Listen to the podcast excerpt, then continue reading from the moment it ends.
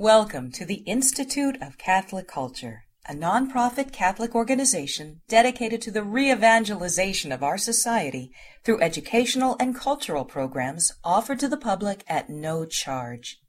This and other presentations, hundreds of hours of audio, are available for free on our website, www.instituteofcatholicculture.org.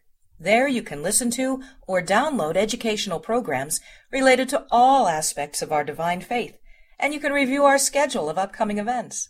We hope you can join us in person. Please welcome Mr. Christopher Check.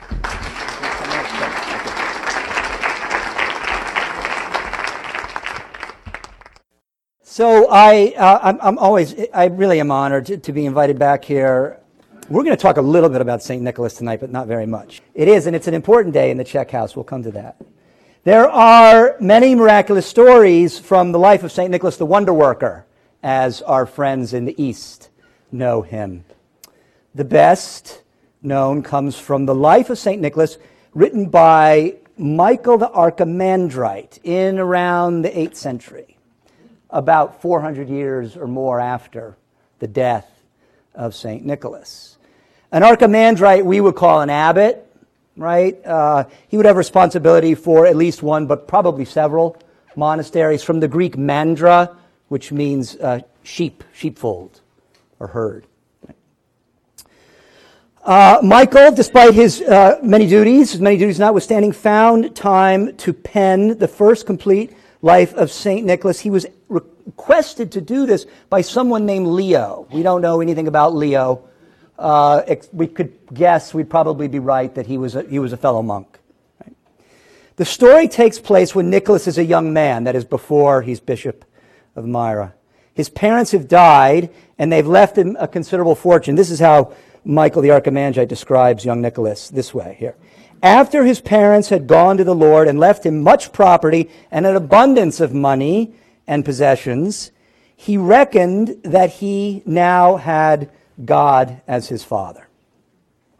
So he's not yet Bishop of Myra, uh, but his life, since his time in utero, has been marked by miraculous events and acts of heroic sanctity, including limiting his nursing on Wednesdays and Fridays to just one feeding, right, at his mother's breast. Right? So Nicholas took our Friday abstinence considerably more seriously than we do in our age. Here's the tale. A citizen of Patara who was well born but lost his fortune and went from being well off to extreme indigence. The man was Nicholas's next door neighbor. He had three daughters who, according to Michael, were both shapely and very attractive to the eye. And he was willing, that is the father, to station them in a brothel so that he might thereby acquire the necessities of life for himself and his household. For no man among the lordly class or the powerful would marry the girls, they had no dowries, and even among the lower classes and those who owned the least bit of something, there was no one well minded enough to do this.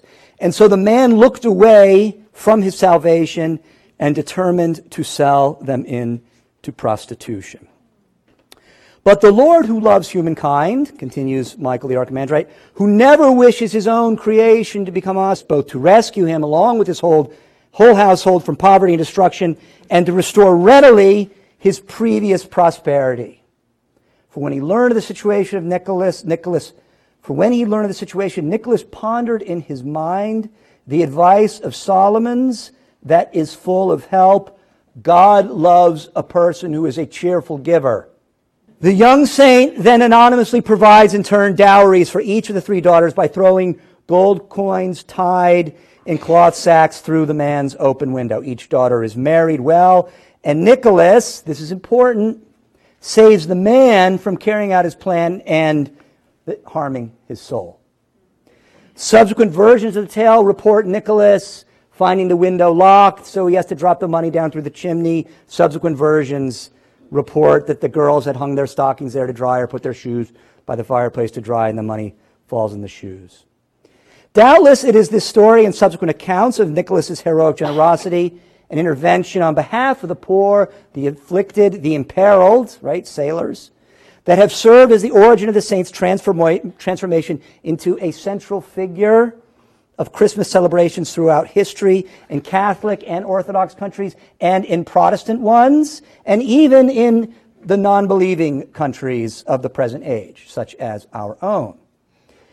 I'm in favor of St. Nicholas' central role in Christmas celebrations. He is a central figure in the Check house. His icon rests on a stand on a desk in the entranceway to our home. My maternal grandfather is Nicholas, uh, an Italian immigrant from outside Naples. My older brother, whom some of you know, Father Paul Check, is Father Paul Nicholas Check, that's his middle name. And my oldest son, who's now 22 or something, uh, of four boys, uh, is, is Nicholas.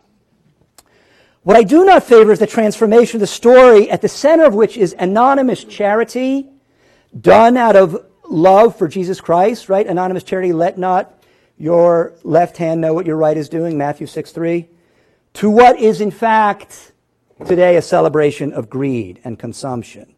By the way, the St. Nicholas story is also one of the defense of marriage, right? I think we should include St. Nicholas along with John the Baptist and Thomas More when we're invoking these great saints for the crisis of marriage that we face in our own, own age. But to marriage in a moment. I start with this transformation of a Christmas tradition into the Festival of Greed because it is about this time every year that conservatives, conservative Americans, especially watchers of Fox News, get exercised about what has come to be called the war on Christmas. You've all heard these reports. Municipalities outlawing nativity scenes on the public square carols stricken from the Christmas concerts in public schools, excuse me, holiday concerts.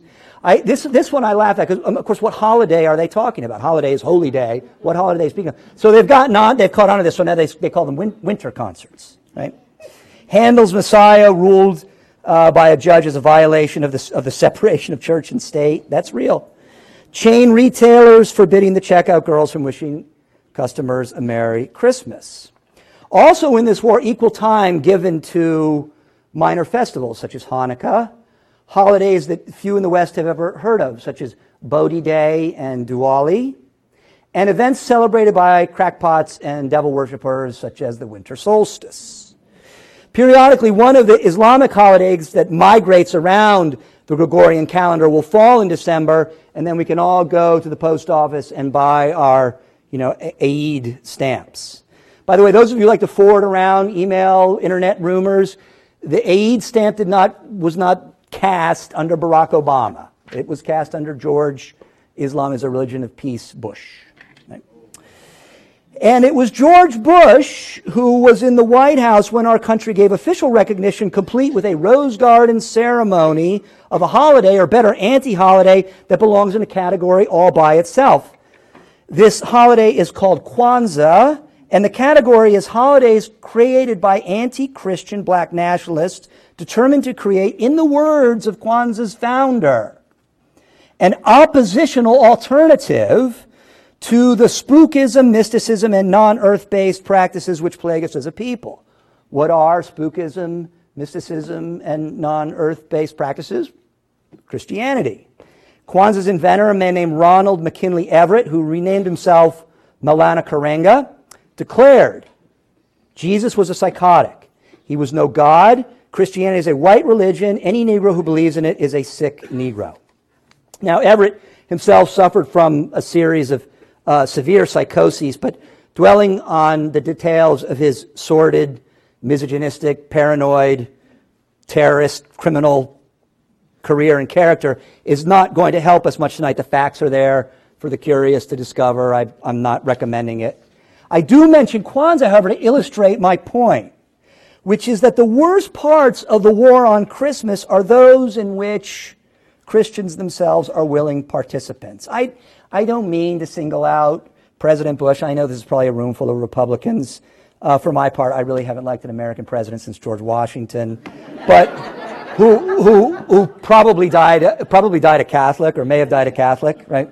But nonetheless, when George Bush honored Kwanzaa with a Rose Garden ceremony in December of 2002, he praised Kwanzaa, these are his words, for its ability, here's the quote, to unite people of diverse backgrounds and beliefs. Now, I don't know the heart of George Bush. He says he's a Christian. I'll take him at his word. But he ascribes to Kwanzaa, by the way, an event of cultural segregation, the single unique quality that Christianity claims for itself and only for itself. Right? The one thing that can truly unite people of diverse backgrounds and beliefs is Christianity. Judaism does not make this claim. Islam sort of makes it, but by force of violence, right? The claim only finds truthful expression in Christianity. Thus, Catholic, right? Universal. So for a Christian to locate this truth in another religion, especially one that does, that, that makes the claim of separation, is embarrassing. But it's something worse. It's apostasy. And this is the real problem with this war on Christmas. It is a war on Christianity, and it is one in which Christians are too often willing participants. Now, none of us here, I'm sure, tonight would say something so shocking as President Bush did. But I do think that we have become inured to statements so shocking. The president's praise of Kwanzaa should really jar us, but it does not and we should wonder why. Pius X would not have wondered why. In his first encyclical on the restoration of all things in Christ, A Supremi, 1903, he writes, We are terrified beyond all else by the. De- My friends, popes don't use words lightly. Terrified. We are terrified beyond all else by the disastrous state of human society today. For who can fail to see that society is at the present time more than in any past age suffering from a terrible and deep rooted malady which, developing every day and eating into its inmost being, is dragging it to destruction? You understand, venerable, venerable brethren, what this disease is apostasy from God. That which in truth nothing is more allied with ruin, according to the word of the prophet for behold, they that go far from thee shall perish. So I suggest that tonight, rather than wringing our hands about whether or not the checkout girl at Walmart or Walgreens wished a season's greetings instead of Merry Christmas, we might consider the extent to which we, inured to this age of apostasy, willingly or unwillingly or out of some misguided sense of tolerance, participate in this war on Christmas. The Christmas question before us is not so much how we defend it in the town halls, the village greens, the public squares, but how well we keep Christmas in our homes. For in keeping Christmas as best we can, we truly defend the faith. So, to that end, two proposals. One, drop out of the consumption of Chinese made electronics, right? The Festival of Greed. And two, do not let your focus on the substance of Christmas be clouded by the sentimentality of Christmas. The first one is really easy, right? Is there anybody here who's prepared to argue that we need to buy more things in order to celebrate the incarnation of the second person of the Blessed Trinity? I'm not suggesting we stop exchanging gifts, but you know, you can, we can temper our participation in the, in the consumption, for example, by limiting our gifts to locally made products, right? Or at least those sold in locally owned shops. When I lived in Rockford, Illinois, the McCready's could testify. Rockford, Illinois, they make the very best hammers in the world. They're made by a company called Estwing. They're still made in the United States. They are the finest hammers in the world, right? So this was a gift that I knew wherever I went to somebody's house, or I was, I was always given an Estwing hammer. So surely there's something other than bad legislation that's made here in the nation's capital that you can give. I know Virginia has a magnificent and growing wine industry, right? By the way, a bottle of wine, from my perspective, is always the right gift, right? It's always the right size. Actually, a case is the right size. Yeah. And, and, and, and the right color, by the way, is red or, or white. Another way to temper the retail frenzy is to give gifts made by religious orders. My friends, the Benedictines of Mary, Queen of Apostles, they they're, they're out in, uh, on, on, on, the field, on the plains there in, in Missouri. And now they've, you know, taken the Decca label by storm. record beautiful CDs if you like male voices. The Norbertines of St. Michael's Abbey. Um, they're, they're in, in Orange County, California.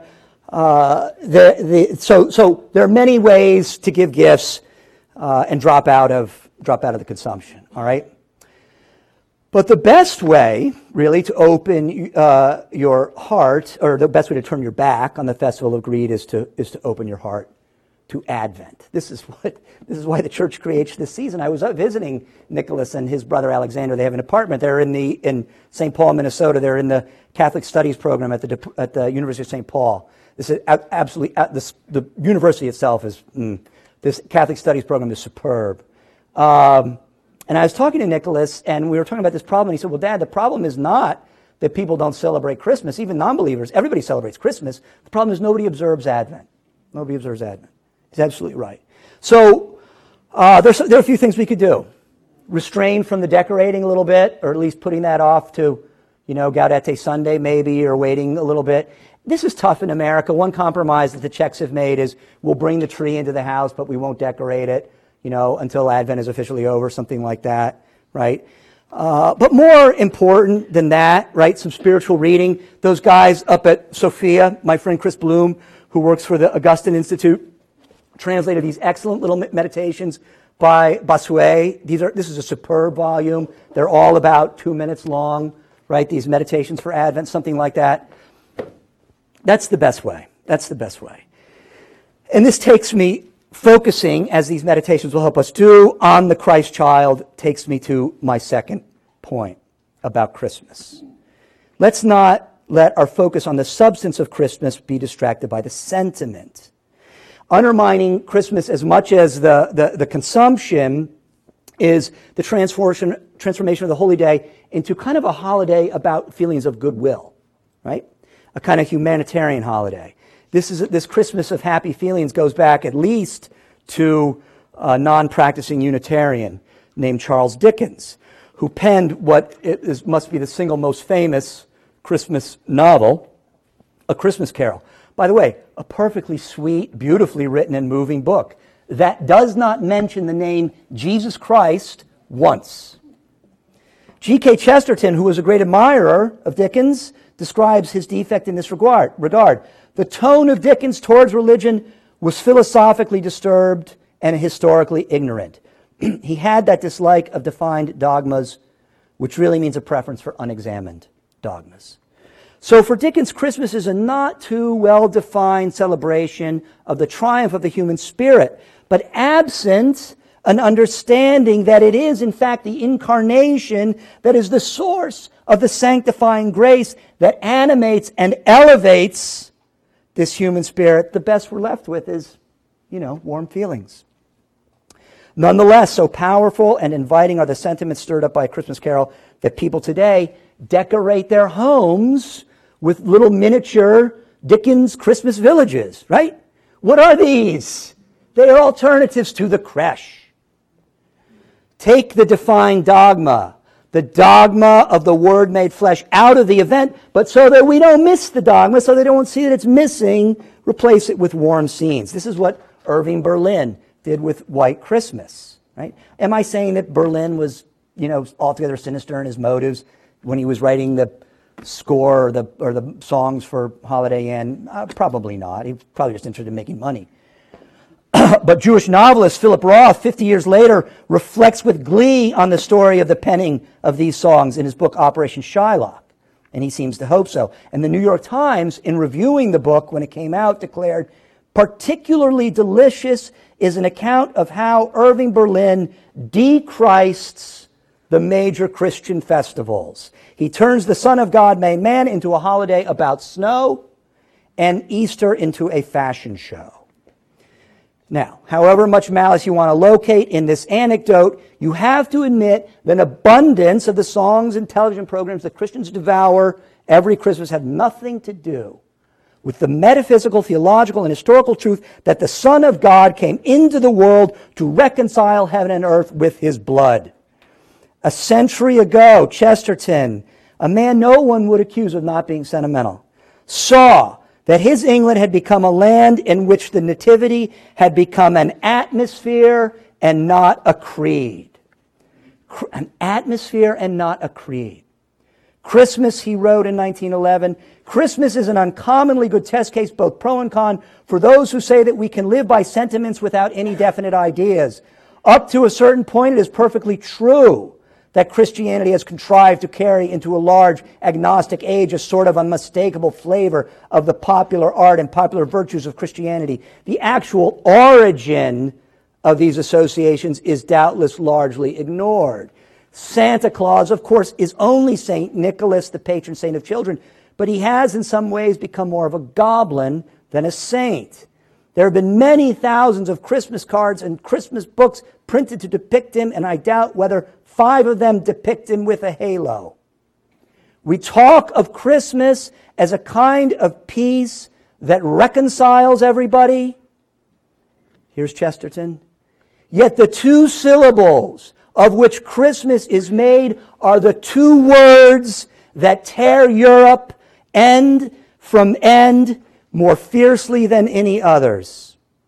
Again, we talk of Christmas as a kind of peace that reconciles everybody, yet the two syllables of which Christmas is made are the two words that tear Europe from end to end more fiercely than any others.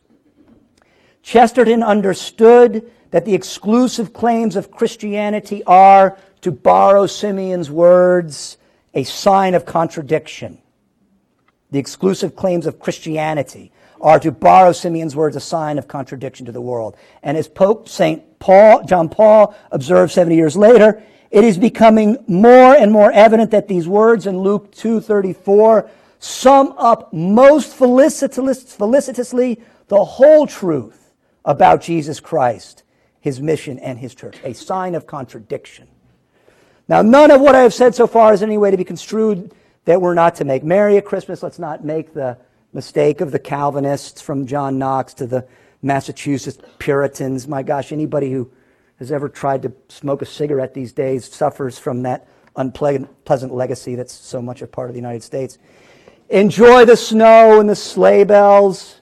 Heaven knows the Check boys now in San Diego would like to see some snow. But let's not let the snow and sleigh bells replace the more profound joy. Rather, let us take hold of the joy that the mystery of the Word made flesh offers to those who love Him and keep His commandments. And let's not be signs of contradiction only at Christmas. Let us carry the spirit of contradiction throughout the year for a full restoration of Christian culture. And so, with the three hours I have remaining, I would like to devote my remarks to a roadmap for a genuine restoration beginning this Christmas of Christian culture. And I begin with from the Psalms. Nolite confidere in principibus in filius hominum in quibus non est salus. The passage is from Psalm 145 or 146, depending on if you're a rad trad or not.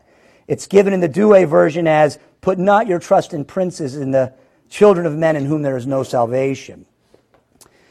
Now, the fact is, when the psalmist penned these lines 3,000 years ago, a man might be excused for looking to his ruler to see that his lot in life was not too severe, that justice prevailed in the kingdom, some higher civilization might be cultivated through royal example. Throughout antiquity, you had your Herods and your Neros and your Caligulas who exploited their office for material gain or sybaritic pleasure, but there were also Octavians and Trajans and Vespasians and Aurelians whose actions were motivated by a desire to serve the common good, secure the borders, promote learning, right? Octavian's sister, Octavia, sent Virgil 10,000 pieces of silver in gratitude for his Aeneid.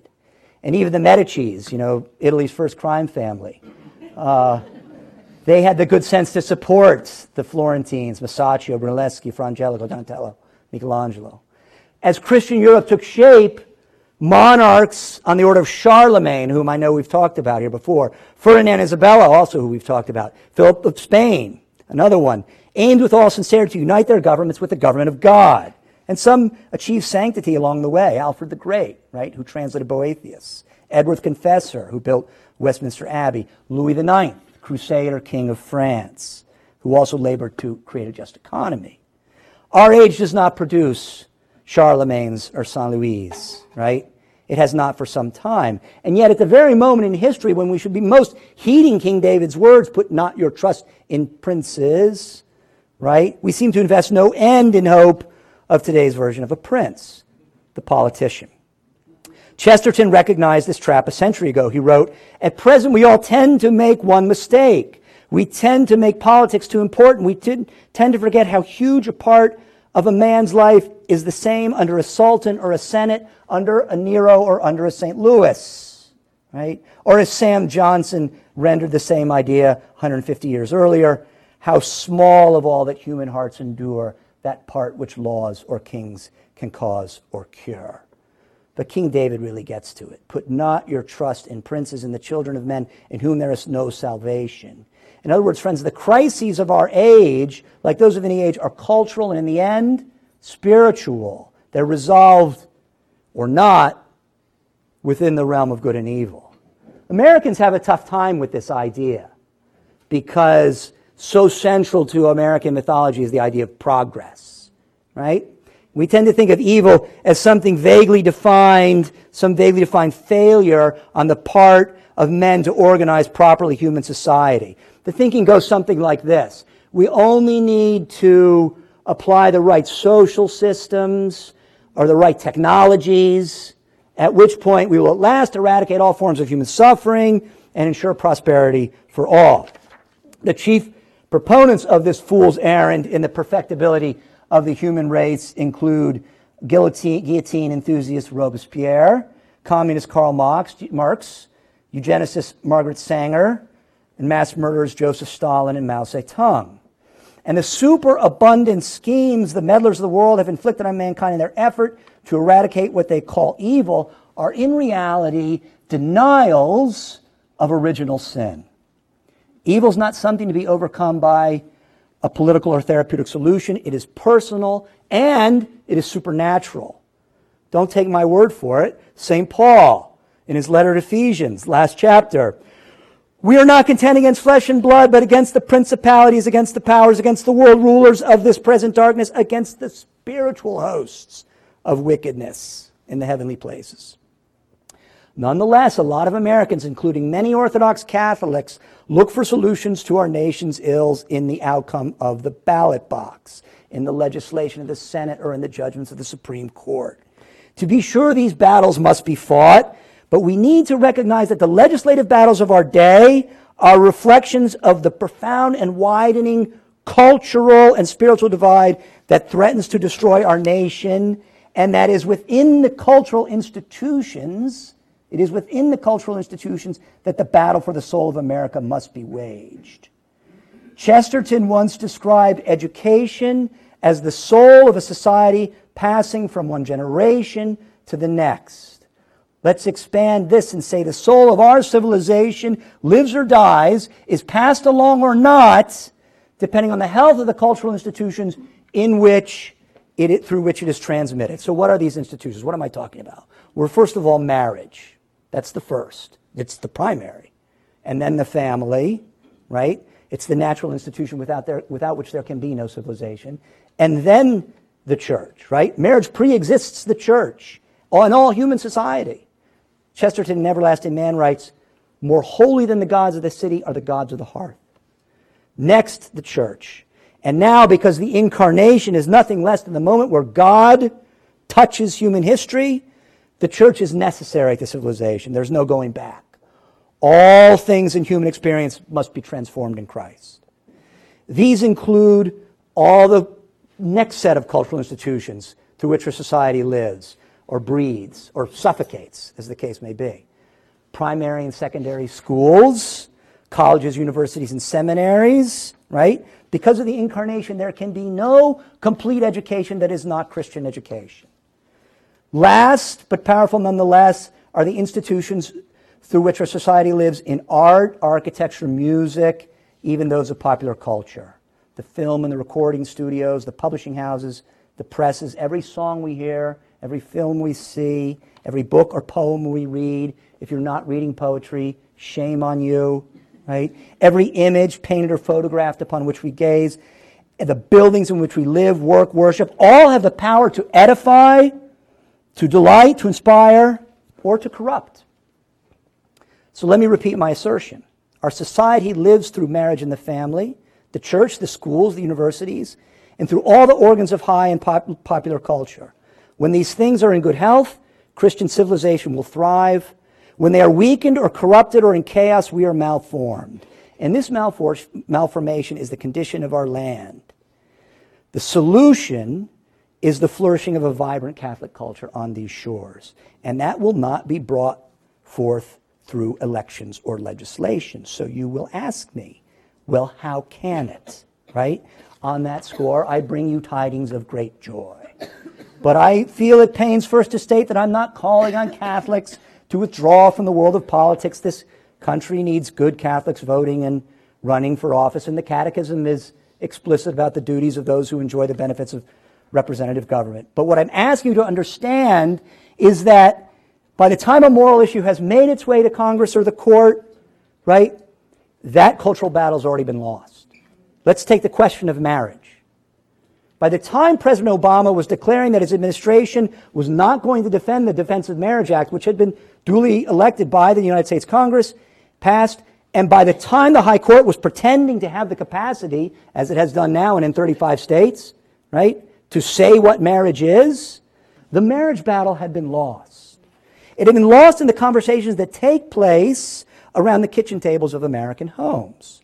It had been lost in the situation comedies that for decades now, decades, have subtly and considerably less subtly today infected American homes with their jolly and affectionate promotion of the homosexual lifestyle. It has been lost in the stories that celebrate alternative family forms that fill the reading texts of America's primary schools. Lost in the articles promoting feminist independence that are the stock and trade of women's magazines. Lost in the syllabi in every English department of America's colleges and universities. Trust me, I majored in English. It has been lost in the acceptance of no fault divorce beginning in my new state of California four decades ago. Lost in the Cultural Revolution that gave us the illusion of fornication without consequence in the 60s. And it had been lost a generation and a half before that with the thing that made the sexual revolution possible the contraceptive pill. In other words, there is so much rubble to be cleared away, lies to be exposed and then a considerable rebuilding to do on the way to a restoration of an authentic Christian culture. It is much easier to destroy than to create, right? Michelangelo took two years to carve the Pieta. A vandal took a swipe at Our Lady's nose in, in, in a second marred it. Restoration, Christian civilization was thousands of years in the making. Restoration would take a long time. But here's the good news we could all go a long way toward the building of a Catholic culture in America by first building a Catholic culture in our homes. I'll go further. This is much more important than voting for your favorite candidate, getting out the vote. Society radiates from the family out, not from government down. Step one Catholics must first attend to their interior lives. Here's another line of Latin this one from the ancient Romans. Nemo dat quod non habet. Anybody? Nobody, nobody gives what he does not have. Very good. My friends, the only meaningful way to change the world is to restore the binding force that Christianity once exercised on it, but we can be part of this effort only if we first transform our own hearts in Christ. You cannot save the world, help save the world, if you do not see first every day to your own salvation our Lord's explicit on this point. Seek ye first, not second, not third, seek ye first the kingdom of God. Changing the culture requires changing our interior lives. Spiritual reading, reading the life of Christ, prayer for the Blessed Sacrament, active participation in the Institute of Catholic Culture, right? A man cannot do good without first putting his own soul in order. Nemo dat quod non habet. We cannot share love of God if we don't have it ourselves, right? And if we don't cultivate it in the interior life. This is, by the way, especially important for, for me, for my friends at Catholic Answers, for all of you, here, for anyone interested in doing apostolic work, right? The Venerable Abbot, Dom Chautard. Anybody read his book, Soul of the Apostolate? If you haven't, go get a copy. It was Pius X's bedside book, The Soul of the Apostolate. He makes clear that unless apostolic work is suffused with love of God, it will bear no fruit. He refers to this as the heresy of works, right? I call in St. Paul again to back me up. All you know this one.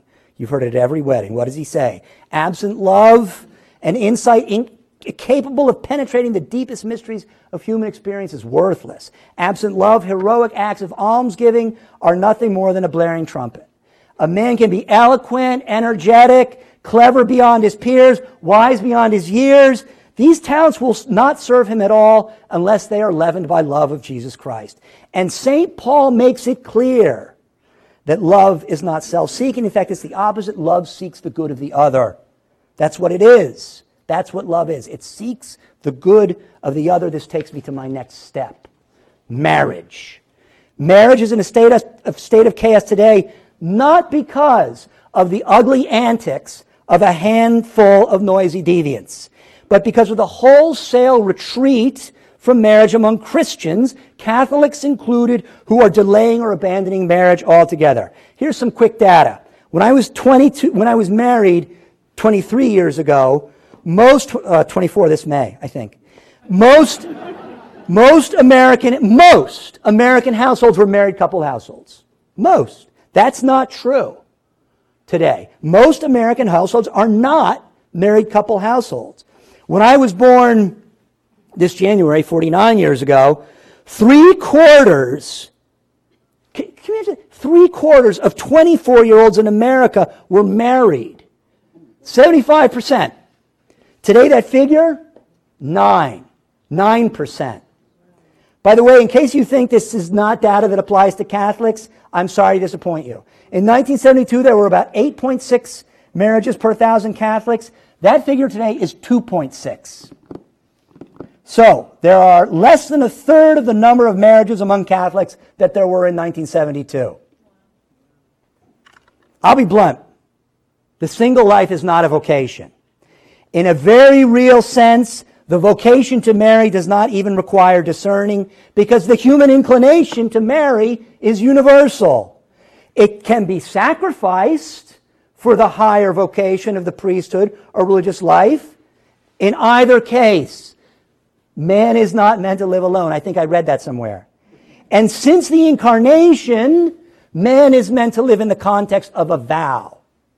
Look, no one's ever ready to get married or to have children for that matter. There's never enough money, enough higher education, enough job security, enough of a house, indeed enough certainty that, you know, she's the one. All these objections boil down to something embarrassingly pusillanimous, a lack of faith. Christians are not called to be pusillanimous, we're called to be magnanimous. Magnan- magnanimity, greatness of heart. This was one of Aristotle's favorite virtues, right? Magnanimity requires not only greatness of heart, but also the capacity to give the heart away. Monsignor Ronald Knox once said, the problem of our age is not one of broken hearts, but hardened hearts. And to this I would add that the hardened heart is the heart that is not given away. Only in giving ourselves are we fulfilled. Is there risk in this? Yes. Yes. Magnanimity requires risk. And so is my next suggestion a risk. Having another child. It is the most pro life thing anyone can do. Those of you who still can, if you want to help create a Catholic culture, bring another Catholic into the world. For those of you who have done these things, here's my next suggestion. Cultivate the life of the domestic church in your homes. First step turn off the noise, unplug the television, curtail your time online. Here's an easy way. My friends at the seminary in St. Paul do this. They do a tech fast on Wednesdays and Fridays. No tweeting or whatever that is, cell phone, email, internet, two days a week. They just drop out of that. It's not just the content of the online world, right? That's the problem. It's the effect that the modern communication technology has on human interaction. By the way, the church has recognized this for a very long time. Three decades ago, long before all this stuff that we live with today, couldn't function without today, right? Before the pace of electronic communication re- reached its current frenzy, the Holy See's Congregation for the Catholic Educa- for Catholic Education expressed grave concern over the formation of young seminarians reared in a culture of quote Constant acceleration of instantaneous communication. This was in 1986. The Holy See wrote this. It's called Guide to the Training of Future Priests Concerning the Instruments of Social Communication. it says, 1986, in the past few decades. The instruments of social communication have come to the point of exercising an enormous and profound influence on practically every aspect, sector, and relationship of society. The document goes on to say that uh, sins against chastity are certainly part of this difficulty, but it says that it goes on to say moral aspects of the mass media should not be reduced merely to considerations of sexual morality. The document identifies a more fundamental human cost of too much electronic and auditory stimuli and states the needs in seminary formation to find remedies for past excessive use or misuse of the mass media. This is what this document in 1986 recommended for seminarians being trained just because, you know, they'd grown up with the radio or the, or the Walkman or the television set or the movie, right? As an antidote to time wasting and sometimes even alienating indulgence in superficial media programs, the document proposed that students should be guided to the love and practice of reading, study, silence, meditation. They should be encouraged and be provided with the necessary conditions for community dialogue and prayer. They, this will serve as a remedy of the isolation and self absorption caused by the unidirectional communication of the mass media. It goes on to, to recommend that uh, seminarians get together and engage in frequent group conversation. How about that? In which they will give special attention to correctness of language, clearness of exposition, and logical argumentation. My friends, you don't need to be a seminarian to take this advice to heart. The fact that you're here and you're supporting this excellent organization shows that you understand this need. But in your homes also, cultivate lively and thoughtful conversation. A good step in this direction is to fill the new time that you have made by unplugging the television set with books. Right? If you need a reading list, I recommend John Senior's The Restoration of Christian Culture. He has a superb reading list in the back of that book. All the great stories of the Western canon that fire the hearts of the young and teach virtue in the process. By the way, this is especially important now, whether your children are in a public or a parochial school, because of the new emphasis of this Common Core curriculum that Bill and Melinda Gates have convinced the Obama administration should be imposed on young American minds, contains a decidedly deliberate shift from fiction right, to what they call informational texts. Informational texts. These soul deadening readings are designed to create the technocrats of the new America. If you want to fight it, give your kids Homer, give them Virgil. And here's my next suggestion give them the language of Virgil. Latin is the language of the West. We all know that Latin helps with math and trains us to think analytically. It does all these things. But as Pope Emeritus Benedict XVI pointed out if you want to be a citizen of the West, you have to have Latin. In giving your children Homer and, Vir- Homer and Virgil, you will be giving them something else that is essential to vibrant Catholic homes poetry. Poetry is the language of the heart, the action of the heart is love. If you want your children to engage the mysteries of human experience and of our faith, you need to give them poetry. You don't have to take my word for this. The church's most analytical mind, St. Thomas Aquinas, tells us that we turn to poetry when the thing under consideration does not find sufficient expression in rhetoric or prose. Get your children reading and writing poems. Cultivate a life of music in the home. Take down the fiddle, violin, or the guitar.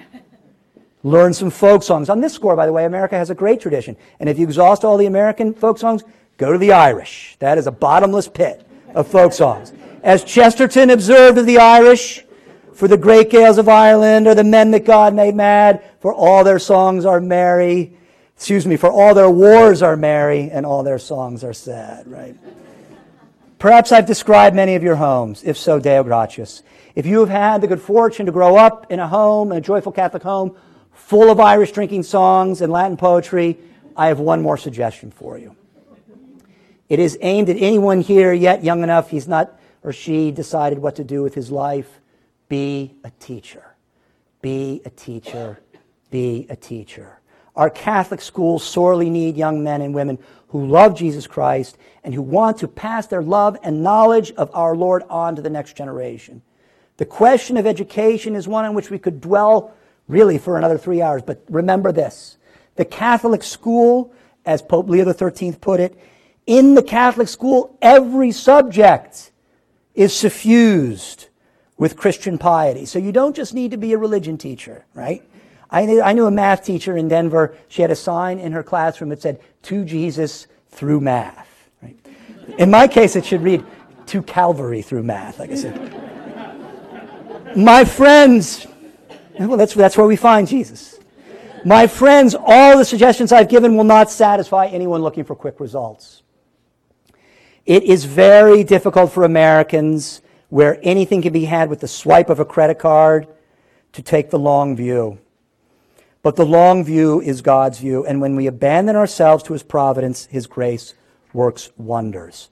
Let's finish up with a story for any of us who look at the seemingly impossible task of transforming our culture in Christ. It comes from the life of Francis de Sales. In the 16th century, the Chablais was a province in the Duchy of Savoy. Placed by God, oh, 17, you don't get the microphone, it's a long story. Placed by God at the bloody crossroads of France, Italy, and Switzerland, the province was a battleground in the wars spawned by the heresies of that most unpleasant of religious rebels, or as St. Francis called him, stinker, right, in an unguarded moment, John Calvin.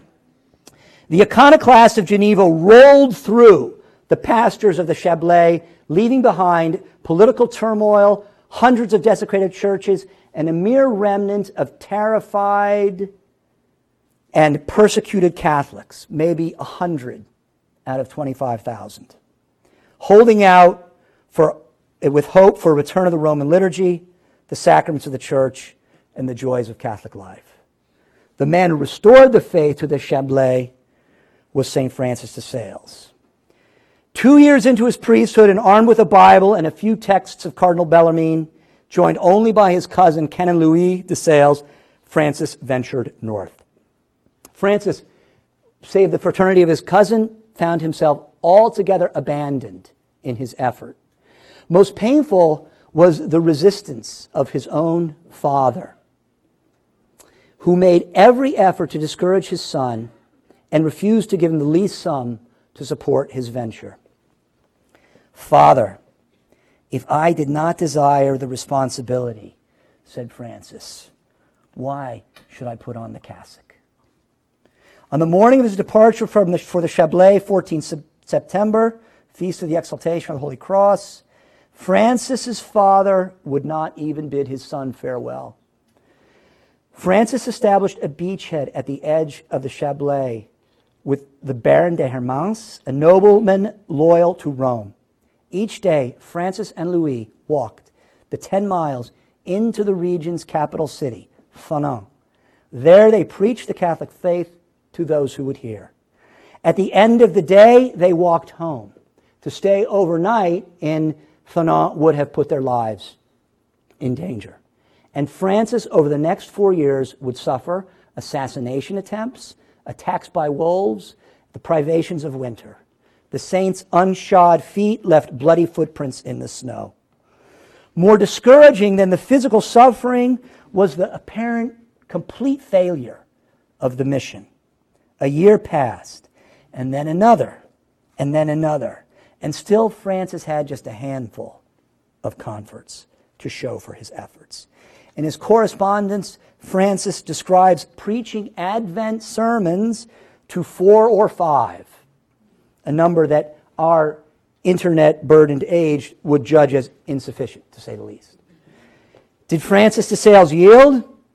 Never, for a moment. To the Catholic remnant, he brought the sacraments for which they had so far, so for which they had longed.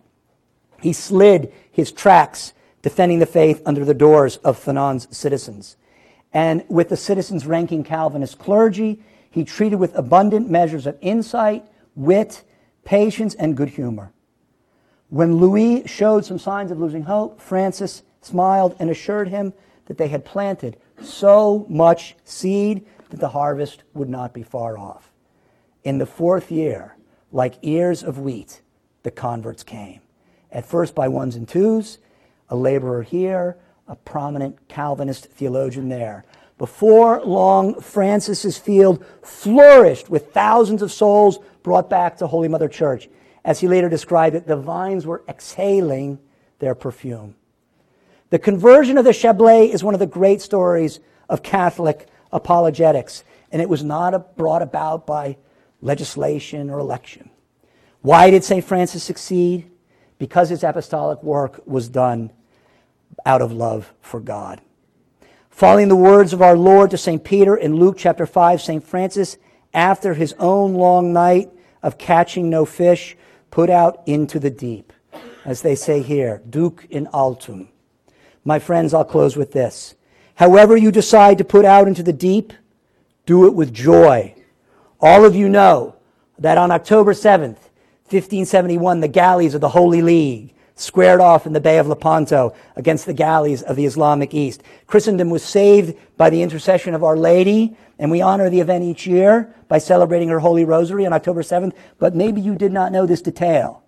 The Holy League was commanded by the young Captain General, the 24 year old Don John of Austria. As his flagship Real was about to collide with the Ottoman flagship Sultana, Don John, who was famous throughout Christendom as a great dancer, broke into a galliard on the prow of his vessel. So imagine the 24 year old Captain General consumed with anticipation of the impending battle, leaping and landing there by the bow cannons. And imagine the cheers the sight of his manifest thrill must have sent throughout his soldiers. And now imagine, seconds later, Spanish infantry, the world's finest boarding sultana, steel flashing, and Don John himself leading the charge and receiving and brushing off a wound to the leg that just a few moments before had been dancing. What is this? It is putting out into the deep with joy we should expect nothing less from a Christian soldier squaring off against the forces of evil. Chesterton, in the Ballad of the White Horse, describes Alfred the Great.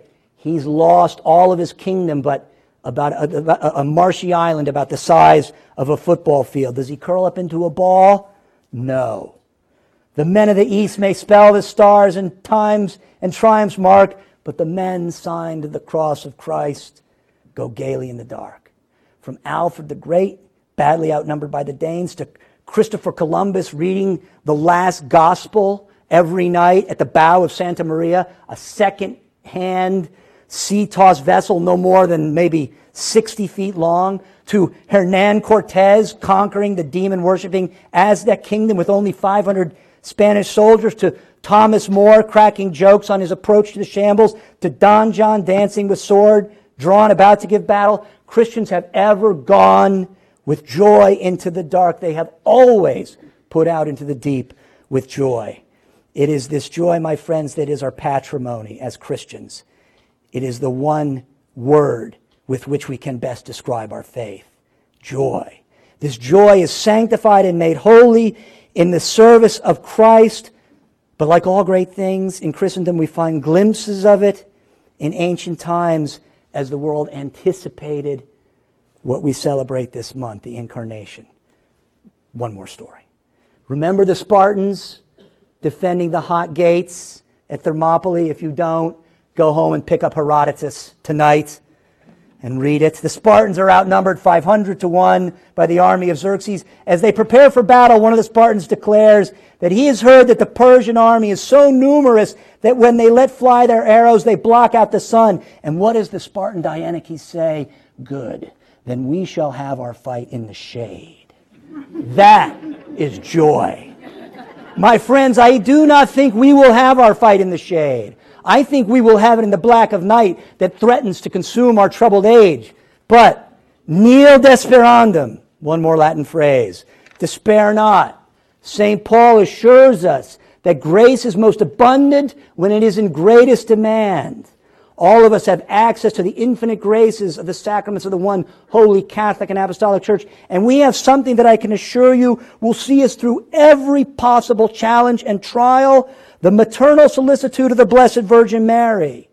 Remember, Our Lady is a mother most merciful, but she is also the fierce fighter who crushes the head of the serpent and is prefigured in the Song of Songs Who is she that cometh forth as the morning rising, fair as the moon, bright as the sun, terrible as an army set in array? To be sure, Hernan Cortez faced down and vanquished the forces of darkness on the North American continent, but it was through the intercession of Our Lady of Guadalupe that a Christian culture flourished on these shores, and through her intercession, may it flourish again. Thank you.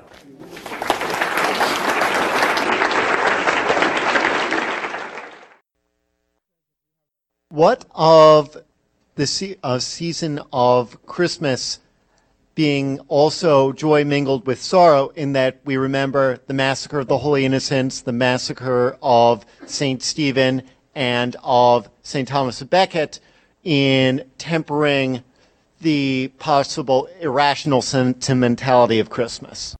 I think it's, I think it's a, a, an excellent observation. Uh, I, I, don't know what I can add to it. Um, uh, of course, in St. Stephen, the first martyr, right? Proto martyr and then the and then the Massacre of the Innocents, uh, a particularly um, you know terrifying tale. Uh, so uh, yeah, w- w- well said. And of course, every mass, which calls our attention to uh, the sacrifice, um, explains what this incarnation is really about. Mary Sue, writing on, in online, asked the question um, What do you think about parents telling the Santa Claus story to their children as though it were true? Yeah. Uh, I'm not against it. Well, I mean, as though it were true, I don't know. I, I, I think, I think that it's in our house, because we have of Nicholases, we actually, he actually comes twice. So he came this morning and he's going to come again. Uh, but we say St. Nicholas my kids are, are, are, grown now to the point where it's more fun than anything. Um, I don't know, however much they ever took it seriously. My friend Matt Fradd, uh, who worked with us at Catholic Answer, Answers for a time and has since gone on to um, promote uh, one of these uh, softwares, uh, Covenant Eyes, that uh, helps men and women, I suppose now, who are struggling with uh, the online pornography addictions. Um, Matt, Matt has a website, mattfradd.com, in which he, he argues very strenuously against it. So if you're looking for such an argument, uh, you, can, you can find one there. I heard Patrick Madrid on his show talking the other day, disagreeing with uh, Matt Fradd on this point. I think it's a pleasant enough tradition, uh, and it's one of those things that enters in the realm of myth. The real difficulty is having children not become, you know, greedy. That's the challenge of the season as far as present giving goes. Yeah, just a question. How did uh, St. Nicholas turn into Santa Claus, and where did that come from?